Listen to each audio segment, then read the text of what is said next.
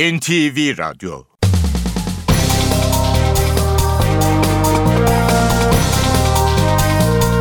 İşe giderken.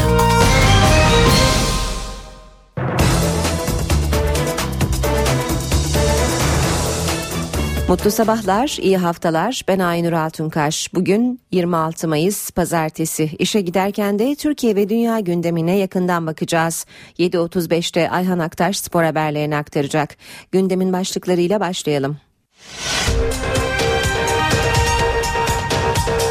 Cumartesi günü Türkiye'nin batısındaki illeri sarsan altı nokta beş büyüklüğündeki depremin ardından artçı sarsıntılar devam ediyor. Gökçeada'da vatandaşlar hasar oluşan evler sit alanı bölgesinde olduğu için onarıma başlayamıyor. İstanbul Ok Meydanı'ndaki olaylar dün Alevi derneklerince Ankara ve İstanbul'da protesto edildi. Başbakan Recep Tayyip Erdoğan, Cumhurbaşkanı adaylarını Mayıs sonu yerine Haziran ayı ortalarında açıklayacaklarını söyledi. İstanbul Kadıköy'de taşerona hayır mitingi düzenlendi. Maliye Bakanı Mehmet Şimşek, taşeronluk sisteminin kaldırılmayacağını ama aksayan kısımların elden geçirileceğini söyledi. Avrupa Parlamentosu seçimlerinde aşırı sağcı ve Avrupa Birliği karşıtı partiler oylarını arttırdı. Ukrayna'da yapılan devlet başkanlığı seçiminin galibi Avrupa Birliği yanlısı iş adamı Petro Poroshenko oldu.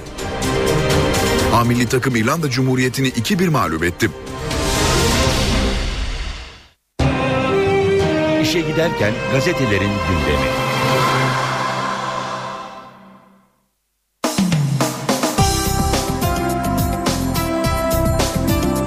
Basın özetlerine Hürriyet'le başlıyoruz. Sağlam raporu enişteden diyor Hürriyet manşette. Soma'daki kaza öncesi madeni denetleyip kusursuz raporu veren İş Baş Müfettişi Emin Gümüş'ün madenin projelendirme ve etüd müdürü Hayri Kebapçıların eniştesi olduğu ortaya çıktı diyor Hürriyet manşet haberinde. Gökçeada depremi İstanbul'a uyarı. Deprem uzmanları Naci Görür, Oğuz Gündoğdu ve Şener Üşümez soy hemfikir. Önceki gün meydana gelen deprem Kuzey Anadolu fay hattında ve tehlike çok yakın. Uzmanlar sarsıntıyı Marmara depremi için alarm olarak değerlendiriyor. Köln posterine gözaltı diyor Hürriyet, Başbakan Erdoğan'a yönelik Almanya'nın Köln kentindeki protestolarda açılan Nazi sembolü pankart için Alman polisi inceleme başlattı. Bir başka başlık gizli oyla zafer. Ceylan'ı dünya alkışlıyor. altmış yedinci Cannes Film Festivali'nde jüri başkanlığı yapan yönetmen Jane Campion, kış uykusunun gizli oyla Altın Palmiye'ye ulaştığını açıkladı. Oscar'lı yönetmen, daha adil olmak için gizli oylama yapma kararı aldık. Kimin kime oy verdiğini bilmiyoruz ama kış uykusunun çoğumuzun tercihi olduğu ortaya çıktı dedi. Yönetmen filmle ilgili kişisel görüşünü de paylaştı. Ustaca kotarılmış, zeki ve sofistike bir başyapıt. Milliyet'te manşet, deliller silindi, katiller öldü. Türk cinayetlerinde istihbarat oyunu. İki Alman gazetecinin Devlet ve N S U Cinayetleri adlı kitabı Nazi gelini davasını etkileyecek kanıtlar içeriyor.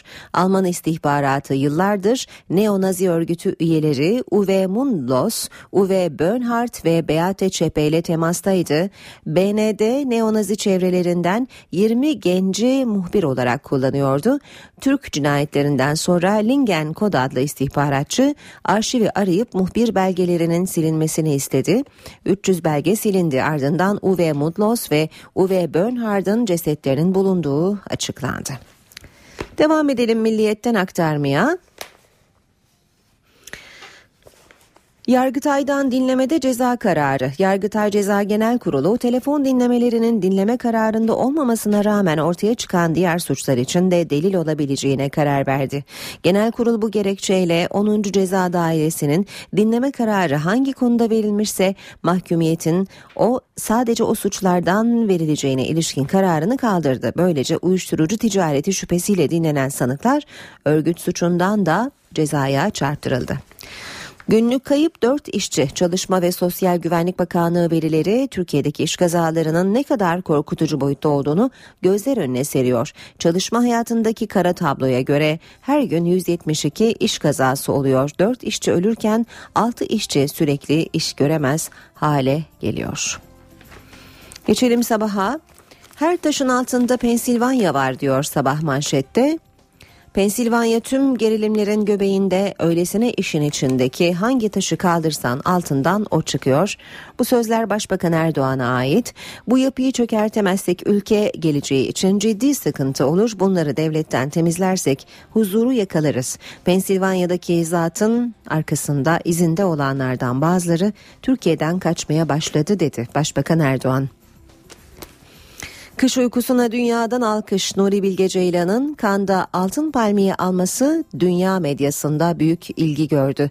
Yabancı ajanslar Ceylan'ın başarısını flash haber olarak dünyaya servis etti. Amerika'nın sesi Ceylan'ı dokuz kez Oscar'a aday gösterilen İsveçli yönetmen Ingmar Bergman'a benzetirken Türkiye'nin Bergman'ı sinemanın dev isimlerini geride bıraktı yorumunu yaptı. Cumhuriyet'le devam edelim. Korkutamadı başlığını görüyoruz Cumhuriyet'te. E, polisin gezi olaylarından beri her barışçıl gösteriyi kanla bastırmasını alkışlayan, bir yandan da emniyeti göstericilere karşı sabırlı olmakla eleştirerek şiddete teşvik eden başbakan dün bir kez daha halkı karşısında gördü demiş Cumhuriyet gazetesi. İstanbul'da düzenlenen baskınlarda çok sayıda kişi gözaltına alınırken binlerce kişi meydanları doldurmaktan çekinmedi. İstanbul'da DİSK'in çağrısıyla altmıştan fazla örgüt Soma katliamını protesto için Kadıköy'de toplandı. Şişli'de buluşan binler Ok Meydanı'nda polisin göstericileri öldürmesini kınadı diyor Cumhuriyet gazetesi haberinde. Devam ediyoruz basın özetlerine. Sırada Radikal gazetesi var. Ortak sevinç diyor Radikal manşette. Nuri Bilge Ceylan'ın altın palmiyeyi alması özellikle son bir yıldır her konuda yüksek gerilim yaşayan Türkiye'ye ilaç gibi geldi. Siyaset de sanat dünyası da sokaktaki yurttaş da Ceylan'ın başarısını kutladı. Ünlü yönetmen Nuri Bilge Ceylan'ı Cumhurbaşkanı, Meclis Başkanı, Başbakan ve ana muhalefet lideri dahil devlet ve siyasetin her kademesi tebrik etti. Sinema ve sanat Sanat dünyası ise büyük bir gurur yaşıyor. Dün kitle eylemleri yapan Alevi kuruluşlar da Ceylan'a selam yolladı diyor Radikal haberinde. Bir diğer başlık Alevi dernekleri yeter artık dedi. Alevi dernekleri Ok Meydanı'nda öldürülen Uğur Kurt'un anısına yeter artık eylemleri yaptı. Türkiye'nin birçok ilinde aynı anda başlayan yürüyüşlerdeki ortak açıklamada Gezi başkaldırı sürecinde kaybettiğimiz canların tümünün Alevi olması tesadüf olamaz denildi. Habertürk'le devam ediyoruz. Habertürk'ün manşeti insan sayılmadı. Yargıtay'a göre anne karnında geçirdiği kaza nedeniyle sezaryenle doğan bebek birey değil. Minibüsün çarptığı hamile anne öldü. Doğumuna on gün kalmış bebeği ise sezaryenle alınıp iki gün yaşatılabildi. Aksu adıyla kimlik numarası bile verilen bebeği Yargıtay doğmamış saydı. Şoförün sadece anne ölümünden sorumlu olduğuna karar verildi. Bebek rahme düştüğü an hak ehliyetine kavuşur diyen hukuk hukukçu da var, anne karnındaki çocuğa karşı suç olmaz diyen de. Devam ediyoruz basın özetlerine. Bir diğer başlık tüketiciye yeni hayat. İşte hayat değiştirecek düzenlemeler. Krediye bağlı açılan hesaptan ücret alınamayacak. Her türlü sözleşmede on dört günlük cayma hakkı olacak. İnternetten satışlara teslim güvencesi gelecek. Geriye dönük faiz yasak diyor Habertürk haberinde. Zaman gazetesine bakalım. Özel hastane artık sadece doğuda açılabilecek diyor manşeti Zaman'ın. Devlet batı illerinde şehir hastaneleri açmayı planlarken özel teşebbüse sadece doğuya adres gösteriyor. Sağlık Bakanlığı altı yıl aradan sonra ilk kez yeni hastane açılmasına izin verdi. Ancak belirlenen on merkezin tamamı doğuda, batıda hekim ve kapasite artışına bile izin verilmemesi bazı hastaneleri iflasın eşiğine getirdi diyor Zaman gazetesi. Ve Yeni Şafak manşette hızlı trene sabotaj diyor. Hainler hizmeti hedef aldı. İstanbul-Ankara arasını üç saate indirecek hızlı tren hattında iki haftada iki yüz yetmiş sabotaj girişimi yaşandı. Hainler altmış noktada haberleşme ve sinyalizasyon kablolarını kesti. Deneme sürüşleri yapılan hattın açılışı Haziran'a ertelendi diyor Yeni Şafak. Ve son başlık Star'dan Avrupa Birliği iki fasıl daha açacak. Başbakan Erdoğan Köln dönüşü uçakta konuştu. Almanya'nın iyi bir ev sahibi sahipliği yaptığını belirten Başbakan Avrupa Birliği ile müzakerelerde yirmi üçüncü ve yirmi dördüncü fasılların açılacağı mesajını aldığını söyledi. Gündemin ayrıntılarıyla işe giderken devam ediyor. Cumartesi günü Türkiye'nin batısındaki illeri sarsan altı virgül beş büyüklüğündeki depremin ardından çok sayıda artçı sarsıntı meydana geldi. Depremin en çok hissedildiği Çanakkale Gökçeada'da vatandaşlar endişeli. Hasar oluşan evler sit alanı bölgesinde olduğu için çalışmalara başlayamıyorlar. Ege Denizi beşik gibi sallanmaya devam ediyor. altı virgül beş büyüklüğündeki depremin ardından Saros Körfezi'nde dokuz dakika arayla dört virgül sekiz ve dört virgül beş büyüklüklerinde iki artçı sarsıntı meydana geldi. Çanakkale Valisi Ahmet Çınar kent genelinde yüzün üzerinde evde hasar olduğunu açıkladı. Depremin en çok etkilediği Gökçeada Tepeköy'de ise yirmi dört evde ağır hasar var. Afet ekibi girilmez dedi. Ne yapmayın? Vallahi bilmiyorum, bakacağız başımızın çaresine. Yani bir çadır kuracağız, bir şeyler yapacağız. Deprem olduğu için giremiyoruz. Rum evleri olduğu için çürük evler, duramıyoruz. Yardım istiyoruz. Kızılay ve AFAD ekipleri de vatandaşlara yemek ve çadır yardımında bulundu. Çadırlar kuruldu. Bir kısmı aileler kendi akrabalarına gittiler. Çadırlara gelmek istemediler. Bir kısmı çadırlara geldiler. E, hayat son derece normal. E, eğitimde devam edecek. Okullarımızda da tespit ettiğimiz önemli bir hasar yok. Gökçeada'da çoğu bölge birinci derecede sit alanı olduğu için vatandaşlar hasarlı evlerde istediği gibi bir düzenleme yapamıyor.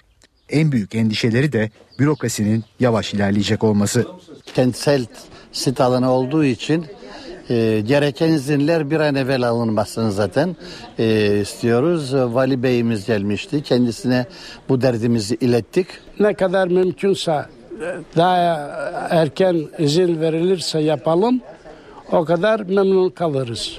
Ancak hem Vali Çınar hem de AFAD Daire Başkanı Fuat Oktay hasar tespit çalışmasının ardından önümüzdeki günlerde evlerle ilgili çalışma başlatacaklarını belirtti. Başbakan Tayyip Erdoğan partisinin Cumhurbaşkanı adayını Mayıs sonu yerine Haziran ayı ortalarında açıklayacaklarını söyledi. Başbakan Erdoğan Köln mitingi sonrası Türkiye'ye dönüş yolunda gazetecilerin sorularını yanıtladı.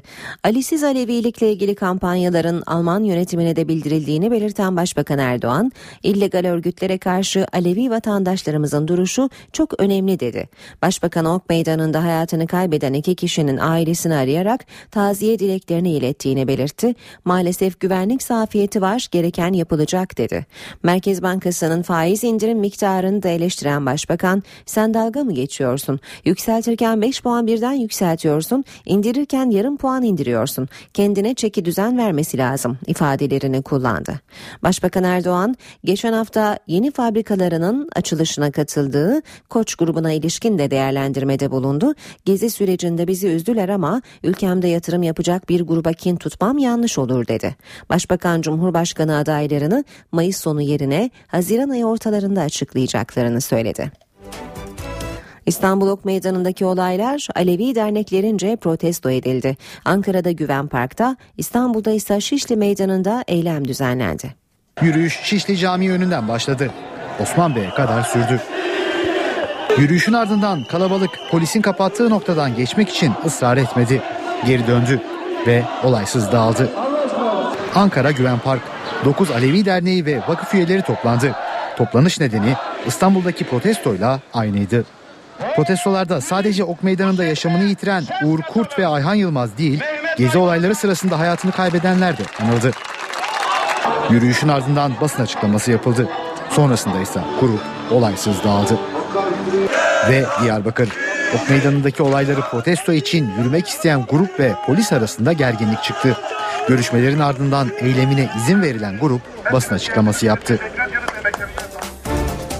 Başbakan Erdoğan bir Haziran'da seçimlerin tekrar yapılacağı Yalova'daydı. Başbakan on yedi Aralık soruşturması ile ilgili iddianame ve fezlekelere değindi. Tutanaklarda polislerin kendisi için dönemin başbakanı ifadesi kullandığına dikkat çekti. Fezlekelerin on yedi Aralık öncesinde hazırlandığını söyledi. on yedi Aralık sonrası için hazırlanmış iddianameler, polis fezlekeleri şimdi elime geçti. Dönemin başbakanı ifadesi geçen iddianame hazırlamış polis benim için. Başbakan Recep Tayyip Erdoğan bir Haziran'da seçmenin yeniden sandık başına gideceği Yalova'da konuştu. on yedi Aralık öncesinde kendisi için hazırlanan fezlekeler olduğunu ilk kez söyledi. O polis mensuplarına sesleniyorum. Siz bunu on yedi Mart öncesinde hazırladınız. on yedi Aralık. Ya sen dönemin başbakanı dediğin Tayyip Erdoğan, bak hala burada. Bu ne terbiyedir? Sen nasıl bir polissin? Nasıl sen böyle bir şey yaparsın? Çünkü Pensilvanya bunlara böyle talimat vermiş. Başbakanın hedefinde cemaat ve onunla işbirliği yapmakla suçladığı muhalefet vardı. C H P'nin İstanbul adayını C H P değil, Pensilvanya belirledi. İttifakları İstanbul'da da boşa çıktı. Yalova'da seçimlerde usulsüzlük yapıldı. Yüksek Seçim Kurulu tarafından tescillendi. Yalova'da AK Parti ile sandıkta baş edemeyeceğini anlayanlar hem ittifak yaptılar hem de hileye başvurdular. Başbakan Erdoğan Almanya ziyaretiyle ilgili bazı haberlere de tepki gösterdi. Bizim oraya gitmemizi engellemek için buradaki yandaş medyasıyla oradaki uzantıları müşterek kampanyalar düzenlediler. Başbakanını oradaki yandaş medyalarıyla farklı bir şekilde lanse etmeye çalışanlardan ne bekleyebilirsiniz? M H P Genel Başkanı Devlet Bahçeli Cumhurbaşkanlığı için gerçekleştirdiği çatı aday turu kapsamında Kürt ve Alevi temsilcileriyle de görüşecek. Cumhurbaşkanı seçimi için çatı aday turuna çıkan M H P lideri Devlet Bahçeli, Alevi ve Kürt temsilcilerle de görüşecek. M H P lideri bir süredir on Ağustos'ta yapılacak Cumhurbaşkanı seçimi için çatı aday arayışında. Bu kapsamda dokuzuncu Cumhurbaşkanı Süleyman Demirel, onuncu Cumhurbaşkanı Ahmet Necdet Sezer ve Cumhurbaşkanı Abdullah Gül'le görüştü. Milliyet gazetesinin haberine göre Bahçeli, Kürt ve Alevi kesimin temsilcileriyle temas kurarak Cumhurbaşkanlığı konusundaki önerilerini dinlemeyi planlıyor. Kürt kesiminde kiminle görüşeceği konusunda Kandil ve İmralı hattı dışında kalanlar sınırını koyan Bahçeli'nin Kürt toplum önderleriyle bir araya geleceği bildirildi. Bahçeli'nin İzzettin Doğan'ın başkanlığını yaptığı Cem Vakfı ile görüşeceği öğrenildi. Bahçeli görüşme turunu siyasi parti liderleri ve sivil toplum örgütleriyle sürdürecek. M H P lideri ilk olarak Saadet Partisi'ni ziyaret edecek. Ardından Büyük Birlik Partisi ve Demokrat Parti'yi de ziyaret edecek olan Bahçeli son olarak C H P ile bir araya gelecek. Bahçeli'nin ziyaret programında H D P ve AK Parti yer almıyor. İstanbul Kadıköy'de taşerona hayır mitingi düzenlendi. Disk, Türk İş, KESK ve bazı siyasi parti temsilcilerinin düzenlediği mitingde taşeronluk sisteminin kaldırılması talep edildi. Soma'dan gelen madenciler de meydanı dolduran işçilere seslendi. Taşeronluk sistemi Kadıköy'de düzenlenen mitingle protesto edildi. Disk, KESK, Türk İş ve bazı siyasi partilerin temsilcileri Kadıköy'de taşerona hayır mitingi düzenledi. İşçi kortejleri üç yönden Kadıköy Meydanı'na yöneldi. Omuzlarda temsili siyah tabutlar vardı. Tabutların üzerinde de hayatını kaybeden Somalı madencilerin fotoğrafları. Soma'dan gelen iki madenci meydanı dolduran işçi arkadaşlarına seslendi. Madencilerden biri konuşmakta zorlandı, diğeri taşeronluk sistemine tepki gösterdi. Kusura bakmayın, konuşamıyorum. Sağlığımıza diğer vermiyorlar. Bizleri işçilerine görmüyorlar. Biz orada birer köleyiz. Disk Genel Sekreteri Arzu Çerkezoğlu hükümete taşeronluğun kaldırılması çağrısında bulundu. Madenlerde, inşaatlarda, tersanelerde, belediyelerde, tüm iş kollarında kölelik olan bu taşeron sistemi bütünüyle yasaklanmalıdır. Öyle gelmiş, öyle gitmez. Mitingde sahneye çıkan sanatçılar da Türküler ve Madenciye Ağıt adlı eseri okudu.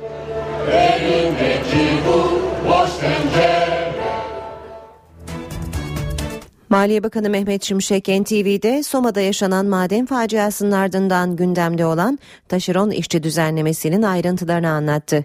Şimşek sistemin kaldırılmayacağını ama elden geçirileceğini söyledi. Taşeron sisteminin rehabilite edilmeye ihtiyacı var. Taşeron sisteminde şu anda aksayan kısımlar olabilir. O kısımların rehabilitasyonu üzerinde çalışıyoruz. Özellikle kıdem tazminatında bir takım sıkıntılar yaşanmıştı. Şimdi o sistemi yeniden düzenleyeceğiz, onu garanti altına alacağız. Maaşların zamanında ve tam olarak ödenmesini garanti altına alacağız.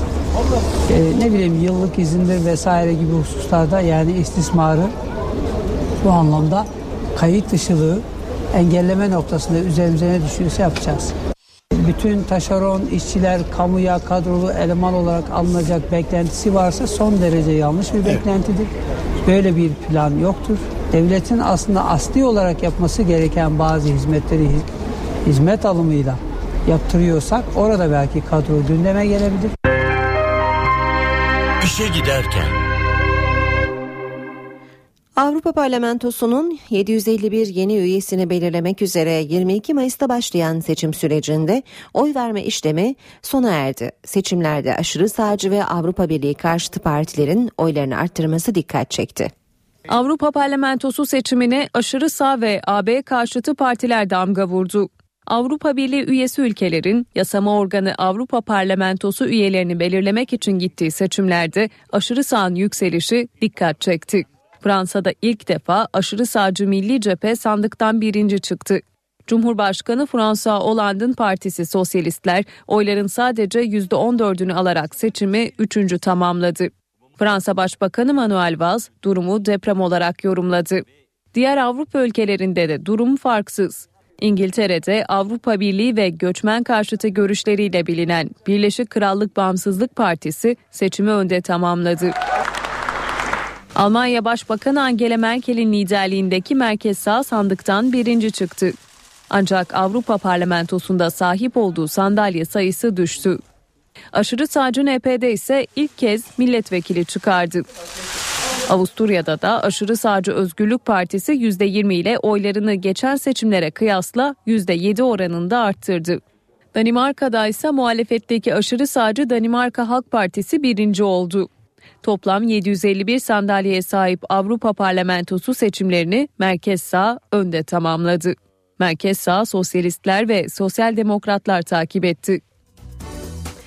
Ukrayna yeni devlet başkanını belirlemek için sandık başına gitti. Resmi olmayan sonuçlara göre Avrupa Birliği yanlısı Petro Poroshenko oyların yüzde elli beş virgül dokuzunu alarak sandıktan galip çıktı. Rusya yanlılarının kontrolündeki Donetsk'te ise seçim yapılamadı. Ukrayna'nın yeni devlet başkanı milyarder iş adamı Petro Poroshenko oldu. Çikolata kralı lakabıyla tanınan Poroshenko seçimden galip çıktı. kırk sekiz yaşındaki iş adamı zafer konuşmasında Avrupa Birliği yanlısı bir politika izleyeceğini açıkladı. Poroshenko ilk iş olarak Ukrayna'nın doğusunda barışı yeniden tesis edeceğini belirtti. Bölgeye gidip insanlarla konuşacağım. Onlara güvenlik, ekonomik ve kültürel hakların garantisini vereceğim. Silaha sarılanlara da af yasasından bahsedeceğim. Ancak kan dökenler teröristtir ve dünyadaki hiçbir yönetim teröristlerle müzakerede bulunmaz. Başkanlık için yarışan diğer aday eski başbakan Yulia Timoşenko ise aldığı oy oranıyla beklediği sonucu elde edemedi. Tüm Ukrayna halkını kutluyorum. Kremlin'in tüm çabalarına rağmen dürüst ve demokratik seçimler gerçekleştirmeyi başardık. İlk sonuçların açıklanmasının ardından A B D Başkanı Barack Obama yazılı açıklama yaptı. Obama, yeni devlet başkanı ve demokratik yollardan seçilmiş Ukrayna parlamentosuyla çalışmayı arzuladıklarını belirtti. Ukrayna'nın doğusunda ise gerginlik hakimdi. Doğuda Rusya yanlısı ayrılıkçılar oy kullanılmasını önemli ölçüde engelledi. Rusya yanlılarının hakimiyetinde olan Donetsk'te de seçim yapılamadı. Viktor Yanukovych'in Şubat ayında devrilmesinin ardından Ukrayna Devlet Başkanlığı görevini geçici olarak Alexander Turchinov yürütüyordu. Mısır iki bin on üçün Temmuz ayında askeri darbeyle koltuğundan olan Muhammed Mursi'nin ardından ilk kez seçime gidiyor. İki gün sürecek olan Cumhurbaşkanlığı seçimlerini Mursi'yi deviren eski Genelkurmay Başkanı Abdülfettah Es-Sisi'nin kazanmasına kesin gözüyle bakılıyor. Yalnızca iki adayın yarıştığı seçimlerin yurt dışı ayağında Sisi oyların yüzde doksan beşini almıştı. Cumartesi günü Türkiye'nin batısındaki illeri sarsan altı nokta beş büyüklüğündeki depremin ardından artçı sarsıntılar devam ediyor. Gökçeada'da vatandaşlar hasar oluşan evler sit alanı bölgesinde olduğu için onarıma başlayamıyor. İstanbul Ok Meydanı'ndaki olaylar dün Alevi derneklerince Ankara ve İstanbul'da protesto edildi. Başbakan Recep Tayyip Erdoğan, Cumhurbaşkanı adaylarını Mayıs sonu yerine Haziran ayı ortalarında açıklayacaklarını söyledi. İstanbul Kadıköy'de taşerona hayır mitingi düzenlendi. Maliye Bakanı Mehmet Şimşek, taşeronluk sisteminin kaldırılmayacağını ama aksayan kısımların elden geçirileceğini söyledi. Avrupa Parlamentosu seçimlerinde aşırı sağcı ve Avrupa Birliği karşıtı partiler oylarını arttırdı. Ukrayna'da yapılan devlet başkanlığı seçiminin galibi Avrupa Birliği yanlısı iş adamı Petro Poroshenko oldu. A milli takım İrlanda Cumhuriyeti'ni iki bir mağlup etti.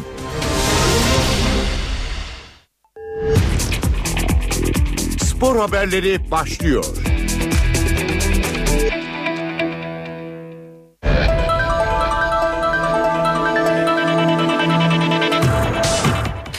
Günaydın, ben Ayhan Aktaş. Spor gündeminden gelişmelerle sizlerle birlikteyiz. A milli takım ikide iki yaptı oynadığı ilk hazırlık maçına Kosova'yı farklı yenen Ay Yıldızlar İrlanda Cumhuriyeti karşısında da sahadan galibiyetle ayrıldı. Rakibini iki birlik skorla geçen millilerin gollerini Ahmet İlhan ve Tarık Çamdal attı. Ay Yıldızlar bu sonuçla rakibi karşısında galibiyet hasretine de son verdi. Ay Yıldızlar'da Ahmet İlhan Özek Kosova maçının ardından Dublin'de de gol sevinci yaşadı. A milli takım İrlanda Cumhuriyeti karşısındaki galibiyet özlemine Dublin'de son verdi. Ay Yıldızlılar on üçüncü kez karşılaştığı İrlanda Cumhuriyeti'ni kırk yedi yıl sonra yenebildi. Bugüne kadar on iki maçta beş kez mağlup olan, altı kez de sahadan beraberlikle ayrılan milli takım tek galibiyetini yirmi iki Şubat bin dokuz yüz altmış yedi'de oynanan karşılaşmada almıştı. Ay Yıldızlılar İrlanda Cumhuriyeti karşısında ilk kez deplasmanda galip geldi. A milli takımda Kardemir Karabük sporlu futbolcu Ahmet İlhan Özek Kosova maçının ardından İrlanda karşılaşmasını da boş geçmedi. Kosova karşısında Ay Yıldızlıların ilk golünü atan Ahmet İlhan, Dublin'de de milli takımı öne geçiren gole imzasını attı.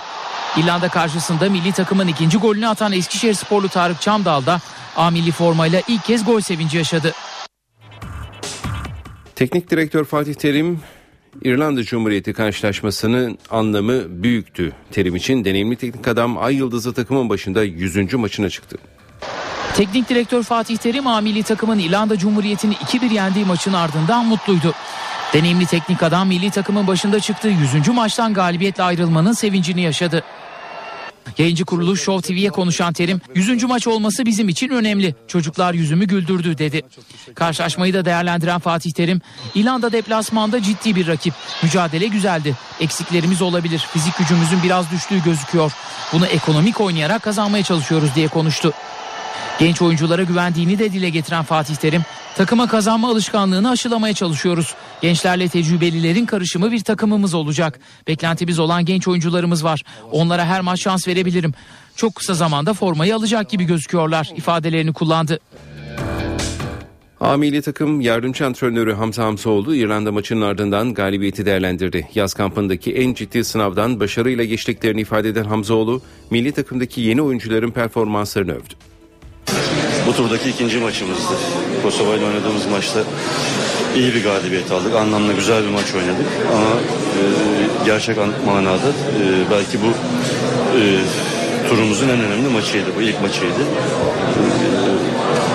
E, iyi de oynadık. İyi mücadele ettik bugün. E, çünkü İrlanda'ya karşı burada deplasmanda bugüne kadar sanıyorum ki galibiyetimiz yoktu. Her şeye rağmen bugün kazandık. Ee, iyi oynayan arkadaşlarımız var, yeni oynayan arkadaşlarımız var. Onların performanslarından da son derece memnunuz. Ee, şimdi Amerika'ya geçeceğiz. İnşallah oradaki iki maçımızı da iyi bir oyunla, iyi bir şekilde bitiririz. Bu maçlardan zaten çok şey kazandığımızı düşünüyorum. En azından oyuncuları çok daha net bir şekilde, iyi bir şekilde tanıma fırsatını buluyoruz. Ee, onlar da bizim onlara olan güvenimizi boşa çıkarmıyorlar sağ olsunlar. İnşallah bundan sonra milli takımımızda çok daha yeni, çok daha genç, çok daha dinamik isimleri de göreceğiz inşallah. Milli takım haberlerinin ardından kulüplerimizle ilgili haberlerle bültenimize devam edelim. Beşiktaş'ta transferde hareketli günler yaşanacak. Başkan Fikret Orman hafta başına yurt dışına çıkarak listede bulunan futbolcular konusunda görüşmeler yapacak. Beşiktaş transfer harekatına başlıyor. Hafta sonu gerçekleşen Mali Genel Kurul'da mali ve idari olarak ibra edilen yönetim kurulu bu hafta transfer çalışmalarına yoğunlaşacak. Başkan Orman'ın bizzat yer alacağı görüşmelerde ilk olarak Gökhan Tören'in bonservis bedeli için Rubin Kazan'la masaya oturulacak. Geçen sezon kiralık olarak Beşiktaş forması giyen Gökhan'ın satın alma opsiyonu siyah beyazlı kulüpte bulunuyor. Ancak sözleşmesindeki yedi buçuk milyon euroluk rakam yönetimi düşündürüyor. Başkan Orman bu bedeli dört milyon euro seviyelerine çekmeye çalışacak. Rubin Kazan'la anlaşmanın sağlanması halinde Gökhan'la beş yıllık sözleşme imzalanması planlanıyor. Fikret Orman bir süredir adı Beşiktaş'ta anılan Dembaba için de Chelsea ile temasa geçecek. Bir yıl daha sözleşmesi bulunan Dembaba için Chelsea'nin bonservis bedeli konusunda indirime gitmesi istenecek. Başkan Orman dört gün sürmesi beklenen görüşmelerin ardından İstanbul'a dönecek ve yönetim kuruluyla yapacağı toplantının ardından resmi adımlar atacak. Galatasaray'da da transfer çalışmaları yerli oyuncular üzerinden devam ediyor. Sarı Kırmızılar Karabükspor'un başarılı sol beki İshak Doğan'ı kadrosuna katmak için çalışmalarını sürdürüyor. Teknik direktör Roberto Mancini beş artı üç yabancı kuralından dolayı yönetimden sol beke tavsiye istedi. Bu doğrultuda çalışmalarını veren Sarı Kırmızılı yönetim daha önce transfer etmek istediği İshak Doğan konusunda karar kıldı. İtalyan teknik adamı da milli futbolcuyu kadroda görmek istediği belirtilirken A milli takımın Amerika kampı sonrası Galatasaray'ın genç futbolcuyla ve kulübüyle masaya oturması bekleniyor. Hakan Baltay'ı stoper olarak düşünen Mancini geçen sezon zaman zaman Sabri'yi sol bekte kullanmıştı. Yabancı kuralından dolayı Muslera, Melo ve Sneijder gibi isimlerden vazgeçmesi beklenmeyen Mancini, Alex Telles'in alternatifini İshak'ın transferiyle sağlamak hedefinde. Bu arada Mevlüt Erdinç konusunda geçen günlerde milli futbolcunun menajeriyle görüşen Başkan Ünal Aysal ve danışmanı Bülent Tunul'un Saint-Étienne kulübüyle görüşmek için hazırlandı. Fransız ekibiyle yapılacak temasların ardından Mevlüt konusunda ciddi adımların atılması bekleniyor. Mevlüt'le iki artı bir yıllık sözleşme yapmayı planlayan Galatasaray, hücum oyuncularını yerli isimlerden oluşturmayı planlıyor. Drogba'nın gidişinden sonra yabancı forvet konusunda henüz önemli bir girişimi bulunmayan Galatasaray'ın sezon öncesi kampında yabancı oyuncuların durumuna göre değerlendirme yapacağı belirtildi. Sarı Kırmızılıların elinde bulunan yabancıların sayısını azaltıp yabancı forvet için yer açmayı düşündüğü gelen haberler arasında. Transferin gözde isimlerinden Turgut Doğan Şahin N T V Spor'a konuştu. Ay Yıldızlı futbolcu henüz hiçbir takımla anlaşmadığını ama hedefin dört büyüklerden birinde oynamak olduğunu söyledi. İrlanda gerçekten çok güzel bir yer, kamp yaptığımız yer, tam futbolculara göre bir yer. Burada kampımız gayet güzel geçiyor, neşeli geçiyor, zevkli geçiyor. Yani önemli bir maçımız var İrlanda ile. İrlanda güzel, iyi bir rakip, yani güçlü bir rakip. İnşallah iyi bir futbolla, güzel, göze hoş gelen bir futbolla galip geliriz diye düşünüyorum. Fatih Hoca zaten Türkiye'nin en büyük hocası. Yani ona karşı bir çekingenliğimiz var ilk defa geldiğimiz için ama kendisi de ona göre bize çok iyi niyetli, güzel davranıyor. Biz de ona layık olmaya çalışıyoruz iyi mücadele ederek. Belirli bir takım yok şu anda. Menajerim beni arar, sorar. Ben de ona göre cevap veririm. Ama şu anda öyle bir şey yok. Onda benim sadece buraya motive olmamı istiyor. O yüzden yani varsa da beni aramıyor sadece burada olmam için. İnşallah kamptan sonra değerlendiririz. Tabii ilk önce hedefimiz tabii ki A milli takım. Onu da buraya geldiğim için çok mutluyum. Buraya gelmek önemli değil, burada kalıcı olmak çok önemli. İlk önce bunun için mücadele, ede- mücadele edeceğim. Bu hedefimi gerçekleştirdikten sonra tabii ki üç büyük istiyorum. dört büyük istiyorum kesinlikle ama ondan sonra Avrupa tabii ki neden olmasın. Sergen Hoca hani futbolculuktan geldiği için bize verdiği özgüven, tabii bizim de Sergen Yalçın'a yani kendimizi güzel, iyi göstermek başarıyı getirdi diyebilirim. Bize verdiği özgüven çok iyi futbol oynattı bize. Ve basketbolla devam edelim. Banvit pes etmedi. Erkekler Basketbol Ligi Playoff yarı final serisinin ikinci maçında Galatasaray Live Hospital'ı altmış dokuz altmış yedi yenen Bandırma temsilcisi durumu bir bire getirdi. Serinin üçüncü maçı çarşamba günü İstanbul'da oynanacak. Banvit ile Galatasaray arasındaki playoff yarı final serisinin ikinci maçı Bandırma'da oynandı. Ev sahibi ekip mücadeleden altmış dokuz altmış yedi galip ayrılarak durumu bir bire taşıdı. Maça iyi başlayan Banvit'ti. Ev sahibi ekip Meyya ve Rowland'la sayılar bularak farkı yedi sayıya kadar çıkardı. Buna karşın Galatasaray Live Hospital Ersin ve Arroyo'nun etkili oyunuyla dokuz sıfırlık seri yakaladı. Sinan'ın da skora katkı yaptığı çeyreği konuk ekip on yedi on üç önde tamamladı. İkinci periyoda hızlı başlayan Galatasaray Live Hospital Markoşvili, Ersin ve Ender'le sayılar buldu. Ev sahibi ekip rakibine Aminu, Erkan ve Rowland'la karşılık verdi. Sarı Kırmızılı ekip Cenk ve Bonsu ile skoru dengelemeye çalışsa da Banvit soyunma odasına otuz dört otuz bir önde gitti. Üçüncü periyotta başa baş bir mücadele vardı. Galatasaray Live Hospital, Arroyo ve Sinan, Banvit ise Rowland'la sayılar buldu. Periyodun ortalarında iyi savunma yapan Galatasaray Live Hospital önce rakibini yakaladı, ardından öne geçti. Periyodun sonunu iyi oynayan tarafsa Banvit'ti. on sıfırlık seri yakalayan ev sahibi ekip periyodu elli beş elli üstün tamamladı. Son on dakikanın başında Banvit, Aminu ve Simmons, Galatasaray Live Hospital'da Sinan, Hairston ve Arroyo ile etkili oldu. Maçın son bölümünde salonda olaylar yaşandı. Galatasaray Live Hospital taraftarları arasında yaşanan gerginliğe güvenlik güçleri müdahale etti. Fenalaşan bir kişi hastaneye kaldırıldı. Maça on dakika ara verildi. Son bölümde Aminu, Simmons ve Rowland'la etkili olan Banvit rakibine yakalanmadı ve karşılaşmayı altmış dokuz altmış yedi kazanarak seriye bir birlik eşitlik getirdi. Serinin üçüncü maçı yirmi sekiz Mayıs çarşamba akşamı saat sekizde Abdipekçi Spor Salonu'nda oynanacak. Evet, erkekler basketbol liginde playoff yarı final serisi heyecanı devam ediyor. Eşleşmelerdeki son durumu ve oynanacak maçın programını da hızlıca aktaralım. Az önce dinlediniz. Banvit altmış dokuz, Galatasaray Hospital altmış yedi, seride durum bir bir. Fenerbahçe Ülker doksan dört, Pınar Karşıyaka seksen üç. Seride Fenerbahçe Ülker iki sıfır önde. yirmi yedi Mayıs Salı saat yirmide Pınar Karşıyaka Fenerbahçe Ülker'i konuk edecek seride. Diğer maçsa yirmi sekiz Mayıs Çarşamba saat yirmide Galatasaray Hospital Banvit'le karşı karşıya gelecek. Bu bilgilerle spor bültenimizi tamamlıyoruz. İyi günler diliyoruz. N T V Radyo. Yeniden herkese günaydın. İşe giderken de yeni saate başlıyoruz. Gökhan Abur'la hava durumunu konuşmadan önce gündemin başlıklarını hatırlayalım. Türkiye'nin batısındaki illeri sarsan altı nokta beş büyüklüğündeki depremin ardından artçı sarsıntılar devam ediyor. Gökçeada'da vatandaşlar hasar oluşan evler sit alanı bölgesinde olduğu için onarıma başlayamıyor. İstanbul Ok Meydanı'ndaki olaylar dün Alevi derneklerince Ankara ve İstanbul'da protesto edildi.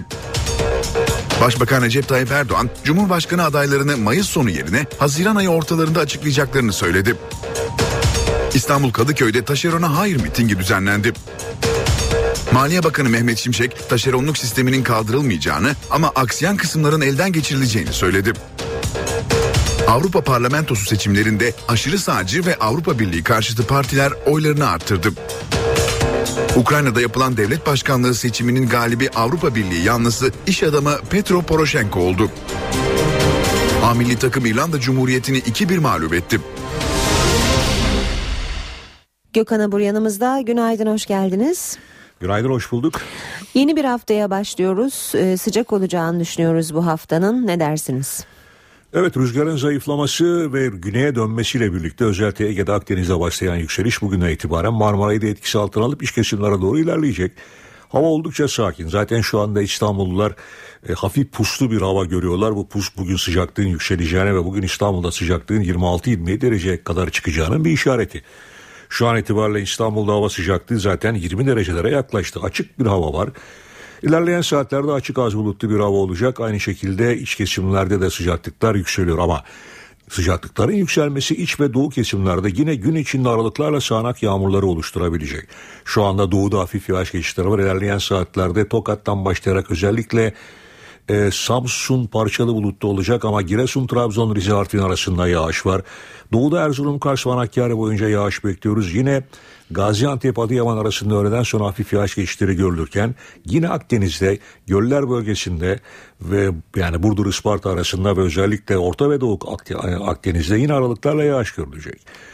İlerleyen saatlerde Trakya'da bulutlanma artacak. Artacak bulutlanmaya bağlı olarak özellikle Çanakkale, Edirne arasında yağış bekliyoruz ki biliyorsunuz Pazar, cumartesi günü Gökçeada'da, evet, Ege'de deprem olmuştu. Deprem bölgesinde artçılar devam ediyor ve devam edecek. Ama e, hemen şunu söyleyeyim, bölgede artacak bulutlanma bugün ve yarın kısa süreli olsa sağanak yağmur bırakabilecek. Evet, e, yarın için yarına baktığımız zaman ise yarın iç kesimlerdeki yağışların devam edeceğini görüyoruz. Doğuda da yağışlar yer yer kuvvetli olarak devam ederken biraz önce söylediğim gibi Trakya'da da hafif yağış geçişleri görülecek. Evet, hava ısınıyor. Havanın ilk, haftanın ilk günleri ısınma devam edecek ama hafta sonu alçak basınç ve buna bağlı cephe sistemi sıcaklıkları yükseltirken kuvvetli sağanaklarla beraber cuma cumartesi günü sıcaklıklar yeniden azalacak gibi gözüküyor. Detayları sizlerle daha sonra paylaşacağız. Gökhan Abur, teşekkürler. Gündemin ayrıntılarına bakmaya devam ediyoruz. Başbakan Erdoğan, partisinin Cumhurbaşkanı adayını Mayıs sonu yerine Haziran ayı ortalarında açıklayacaklarını söyledi. Başbakan, Köln mitingi sonrası Türkiye'ye dönüş yolunda gazetecilerin sorularını yanıtladı. Alisiz Alevilikle ilgili kampanyaların Alman yönetimine de bildirildiğini belirten Başbakan, illegal örgütlere karşı Alevi vatandaşlarımızın duruşu çok önemli dedi. Başbakan, Ok Meydanı'nda hayatını kaybeden iki kişinin ailesini arayarak taziye dileklerini ilettiğini belirtti. belirtti. Maalesef güvenlik zafiyeti var, gereken yapılacak dedi. Merkez Bankası'nın faiz indirim miktarını da eleştiren Başbakan, sen dalga mı geçiyorsun? Yükseltirken beş puan birden yükseltiyorsun, indirirken yarım puan indiriyorsun. Kendine çeki düzen vermesi lazım ifadelerini kullandı.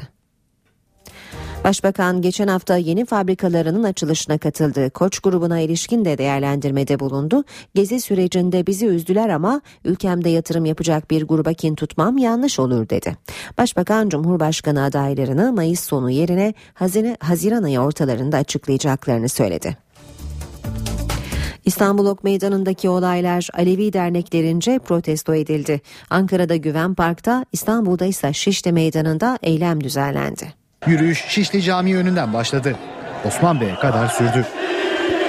Yürüyüşün ardından kalabalık polisin kapattığı noktadan geçmek için ısrar etmedi. Geri döndü ve olaysız dağıldı. Ankara Güven Park, dokuz Alevi Derneği ve vakıf üyeleri toplandı.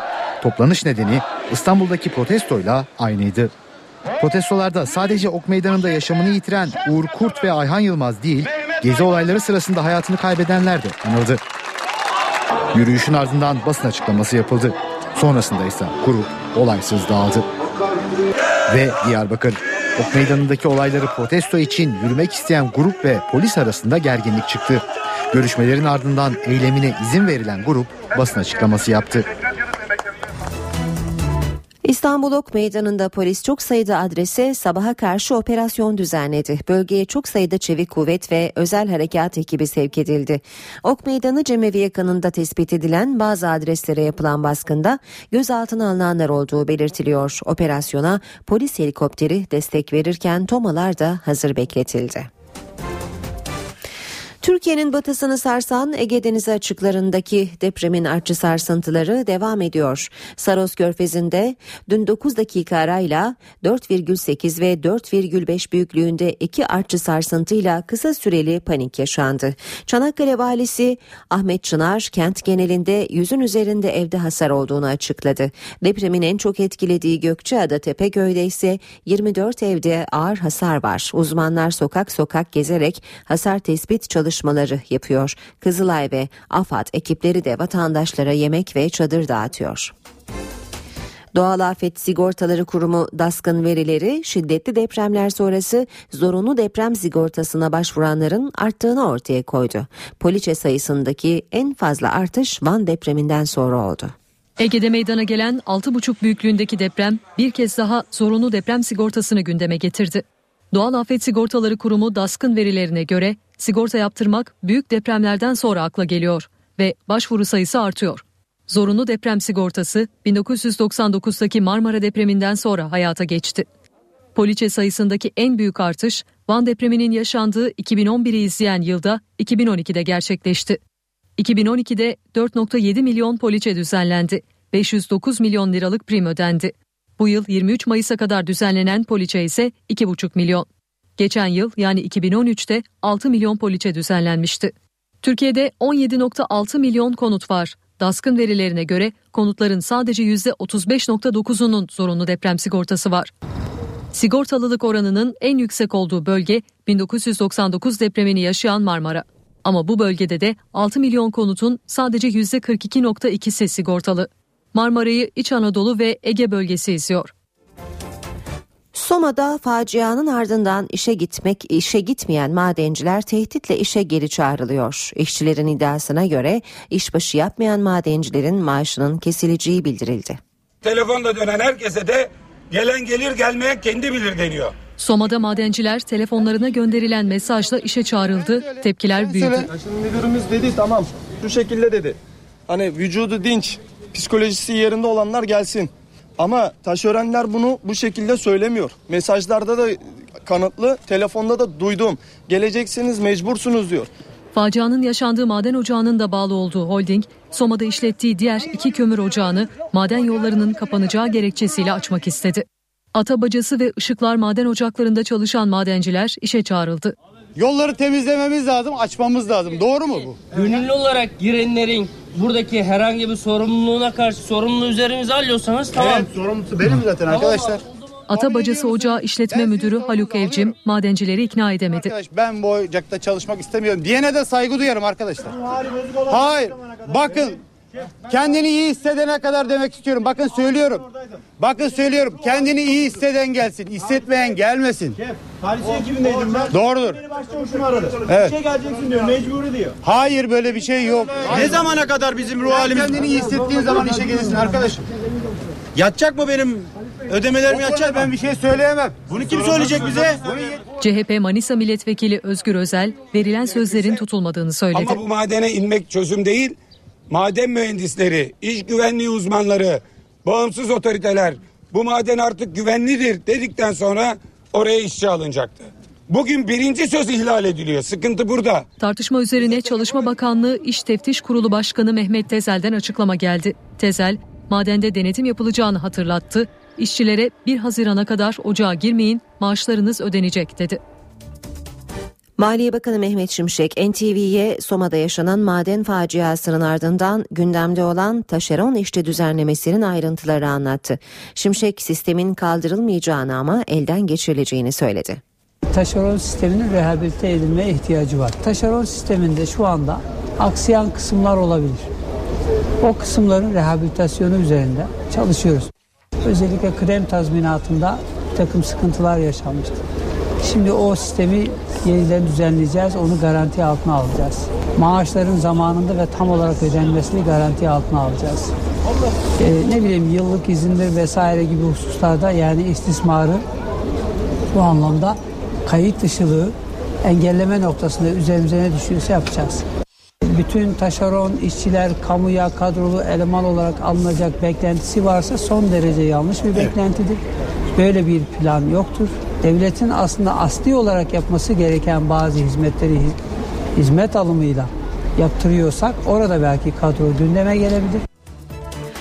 Ankara-İstanbul hızlı tren hattı seferleri Mayıs ayı sonundan Haziran ayına ertelendi. Ulaştırma, Denizcilik ve Haberleşme Bakanı Lütfi Elvan, tren hattına sabotaj yapıldığını, son iki haftada iki yüz sinyalizasyon kablosunun kesildiğini açıkladı.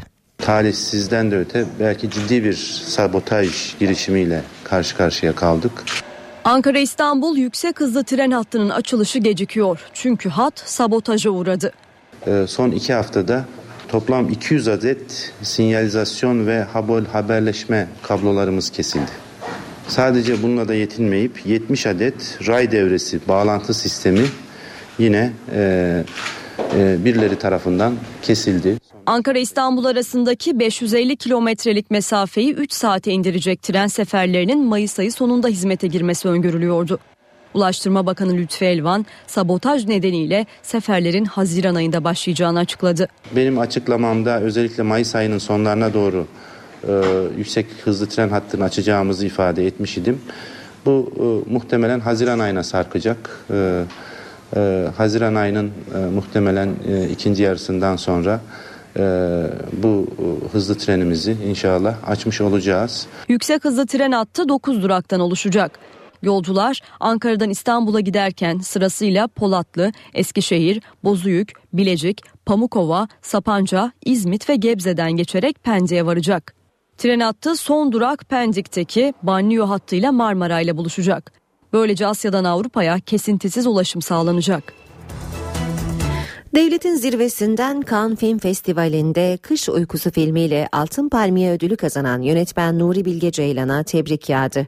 Cumhurbaşkanı Abdullah Gül, Nuri Bilge Ceylan'a bir telgraf gönderdi ve yüzüncü yılında Türk sinemasının çıtasını yükselten bu önemli başarıdan duyduğu memnuniyeti belirtti. Meclis Başkanı Cemil Çiçek de bir kutlama mesajı yayınladı. Başbakan Erdoğan ise Ceylan'la telefonda görüştü, Türk sinemasına sağladığı katkılardan dolayı kutladı. Kültür ve Turizm Bakanı Ömer Çelik de Nuri Bilge Ceylan'ı aradı ve filme emeği geçen herkesi tebrik etti. Ceylan'ı arayan C H P lideri Kemal Kılıçdaroğlu ise Yılmaz Güney'in Yol filminden otuz iki yıl sonra Altın Palmiye alınması bizi gururlandırdı dedi. Saat sekiz yirmi bir, işe giderken başkent gündemiyle devam ediyor. Karşımızda Deniz Kilislioğlu var. Deniz, günaydın. Günaydın. Yeni haftada başkent gündeminde neler olacak? Evet, artık Ankara Soma'daki maden faciasının öncesindeki gündemine dönüyor. Cumhurbaşkanlığı seçimi ve çözüm sürecine ilişkin başlıklar bu hafta gündemdeki yerini koruyacak. Ee, liderlerin tabii programlarını, rutin programlarını aktararak başlayalım. Cumhurbaşkanı E, Abdullah Gül bugün Senegal Büyükelçisi'nin güven mektubunu kabul edecek. Basına açık bir program bu. Cumhurbaşkanı'nın soru kabul etmesi durumunda şüphesiz sorulacak ilk sorular Soma ve köşk seçimine ilişkin olacak. Başbakan Erdoğan AK Parti e, Merkez Yürütme Kurulu toplantısına başkanlık edecek. Kurulun tabii ana gündem başlığı şüphesiz Cumhurbaşkanlığı seçimi ve sonrasındaki AK Parti olacak. Başbakan Erdoğan daha önce Mayıs sonu Haziran başında işaret etmişti Cumhurbaşkanı AK Parti'nin Cumhurbaşkanı adayının belirlenmesi için, ancak bu tarihi bir anlamda revize etti. Haziran ortası dedi. Dolayısıyla bir süre daha Cumhurbaşkanlığı seçimi gündemin ilk sıralarında yer almaya devam edecek diyelim. Yargı cephesinden bir başlıkla devam edelim. Ankara Adliyesi bugün önemli bir duruşmaya ev sahipliği yapacak. Ethem Sarısülük davasının beşinci duruşması var. Hatırlayacaksınız, gezi olayları sırasında başına isabet eden polis kurşunuyla hayatını kaybetmişti Sarısülük ee, ve Sarısülük'ün ölümüne neden olan polis memuru Ahmet Şeyh'in bugün yargılanmasına devam ediliyor. İlk dört duruşma son derece gergin geçmişti. Güvenlik gerekçesiyle de polis memuru Ahmet Şeyh e, telekonferans yöntemiyle ifade vermişti. Ancak bugün beşinci duruşmaya katılması bekleniyor. Çünkü dördüncü duruşmada mahkeme heyeti bu yönde karar almıştı ve eğer gelmezse sanığın zorla getirilmesine hükmetmişti. Ekonomi cephesinden bir notla bitirelim. E, Gümrük ve Ticaret Bakanı Hayati Yazıcı yirmi sekiz Mayıs'ta yürürlüğe girecek yeni tüketici kanunu ile ilgili basın toplantısı düzenleyecek. Kanun bankalara müşterilerine aidatı olmayan bir kredi kartı sunmaz zorunluluğu ve kusurlu malın iade süresinin altı aya çıkması gibi önemli yaptırımları zorunlu hale getiriyor. Deniz, teşekkürler. Başkent gündemini Deniz Kilislioğlu'ndan aldık. Gündeme yakından bakmaya devam edelim. Kuzey Irak petrolünün dünya pazarlarına sevkiyatı başladı. Bundan Bağdat yönetimi rahatsız. Uluslararası tahkime gitmeye hazırlanıyor. Tahkim süreci başlarsa Türkiye'de masaya Kerkük yumurtalık boru hattındaki sevkiyat eksikliğini masaya koymaya hazırlanıyor. Ben daha da bu sürecin olumsuz bir yana, yana gideceği kanaatinde değilim. Petrol Irak'ın petrolü, gelir Irak'ın geliri. Kuzey Irak'tan gelen bir milyon varil petrolün Ceyhan'da yüklenmesi geçen hafta yapıldı. Petrol dünya pazarlarına yola çıktı. Kararı Erbil yönetimi verdi. Sevkiyat Türkiye üzerinden yapılıyor. Enerji Bakanı Taner Yıldız gelirlerin Irak Anayasası'na göre adil paylaştırılacağını açıkladı. Uzun süre Kuzey Irak'la müzakere yapan ancak anlaşamayan Bağdat yönetimi kendilerinden izin alınmadan sevkiyata başlanmasına tepkili. Irak Petrol Bakanlığı'nın talebi üzerine Uluslararası Ticaret Odası Paris'te tahkime başvuracak. Bağdat'ın gerekçesi de Türkiye Kerkük yumurtalık boru hattının anlaşmasını bizimle yaptı. Kürt petrolünü o hattan geçiremez olacak. Kayseri'de konuşan Enerji Bakanı Taner Yıldız'a göre Türkiye anlaşmaya aykırı işlem yapmıyor. Biz anlaşmalara aykırı bir işlem içerisinde e, özellikle Kerkük yumurtalı kan petrol boru hattı ile alakalı e, bulunmayız. Ee, dediğim gibi anlaşmaya da aykırı bir durum e, olmadığı olmayacağı kanaatindeyiz. Türk yetkililer Bağdat tahkim sürecine gitse bile davanın olumsuz sonuçlanmayacağı görüşünde. Zira Ankara'da savunmasını hazırlıyor. Türkiye'nin bir tahkim süreci başlarsa Mart ayından bu yana bir virgül altı milyon varil petrol gelmesi gerekirken boru hatta boş kaldı ve alınamayan petrollerle Türkiye zarar gördü tezini savunması bekleniyor. Ayşe teyze ne yapsın köşesiyle devam ediyoruz. Profesör Doktor Güngör Uras bugün bize maden ve ekonomi ilişkisinden bahsediyor. Ayşe teyze ne yapsın? Güngör Uras Ayşe teyzeye ekonomide olan biteni anlatıyor. Merhaba sayın dinleyenler, merhaba Ayşe Hanım teyze, merhaba Ali Rıza Bey amca. Yer altından maden çıkarmak riskli ve de zor bir iş. Kömür ocaklarında kazalar nedeniyle biz genelde kömür madenciliğini tartışırız. Son yıllarda kömür kadar ilgi çeken bir başka maden türü de altın madenciliği oldu. Çünkü Türkiye'de son zamanlarda çok sayıda altın madeni açıldı. Diğer madenlerle pek ilgilenmiyoruz. Halbuki kömür ve altın madenleri yanında daha başka madenlerimiz de var. Türkiye'de madencilik sektörü yeni gelişmeye başlayan bir sektördür. Yıllık üretim değeri yirmi milyar lira dolayına ulaştı. Madencilik sektörünün milli gelire katkısı pek büyük değil şimdilik. iki bin on üç yılında milli gelirdeki madencilik sektörünün payı yüzde bir virgül dört oranında belirlendi. Ama bu sektörün yılda beş milyar dolarlık ihracatı var. İhracatta doğal taşların payı yüzde kırk dört, metalik madenlerin payı yüzde otuz beş, endüstriyel ham maddelerin payı yüzde on altı dolayında. Biz genellikle hep kömür ocaklarından, kömür madeninden söz ediyoruz ama madencilik sektöründe yedi yüz yirmi dört kömür madeni işletmesi varken bunun yanında sekiz yüz seksen dokuz metal cevheri işletmesi, dört bin beş yüz on doğal taş ve diğer maden işletmesi var. Toplam altı bin üç yüz işletmede yüz otuz beş bin kişi çalışıyor. Türkiye maden çeşitliliği açısından dünyada onuncu sırada ama Türkiye dünyada yüz otuz iki ülke arasında toplam maden üretim değeri açısından yirmi sekizinci sıraya düşüyor. Başta endüstriyel ham maddeler olmak üzere bazı metalik madenler, linyit, jeotermal kaynaklar gibi enerji ham maddeleri açısından çeşidimiz bol ama madenlerimizin kalitesi düşük, işletmesi zor. Dünyada üretimi ve ticareti yapılan doksan çeşit önemli maden ve mineral var. Biz elli çeşit madende kısmen yeterli kaynaklara sahibiz. Kalan madenlerin rezervleri ve kaliteleri ekonomik madencilik yapmak bakımından yetersiz. Maden kaynakları ve çeşitliliği bakımından kendi kendine kısmen yeterli olan ülkeler arasında yer alıyoruz. Dünya endüstriyel ham madde rezervlerinin yüzde iki buçuğu, kömür rezervlerinin yüzde biri, jeotermal potansiyelin sadece yüzde biri, mermer rezervlerinin ise yüzde otuz üçü ülkemizde. En önemli madenlerimiz dünya rezervlerinin yüzde yetmiş ikisine sahip olduğumuz bor mineralleri. Bordan sonra doğal taşlar, mermer madenleri geliyor. Bakır ve krom diğer önemli madenlerimiz. Madencilik sektörü çok emek isteyen bir sektör.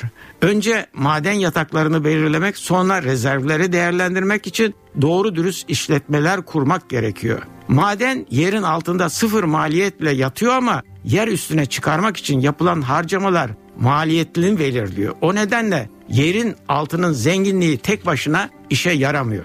Bir başka söyleşide birlikte olmak ümidiyle şen ve esen kalınız sayın dinleyenler. Güngör Uras'a sormak istediklerinizi en ti vi radyo et en ti vi nokta com nokta te er adresine yazabilirsiniz. Piyasalarla devam edelim. B İ S T yüz endeksi Cuma günü yalnızca on yedi puan artarak yetmiş sekiz bin altmış puandan haftayı kapatmıştı. Yeni haftaya dolar iki lira sekiz kuruş, euro iki lira seksen üç kuruştan başlıyor. Euro dolar bir otuz altı, dolar yen yüz ikide. Altının onsu bin iki yüz doksan iki dolar. Kapalı çarşıda külçe altının gramı seksen yedi, çeyrek altın yüz elli iki liradan güne başlıyor. Brent petrolün varili yüz on dolar. İşe giderken haberler böylece sona erdi. Hoşçakalın. en ti vi Radyo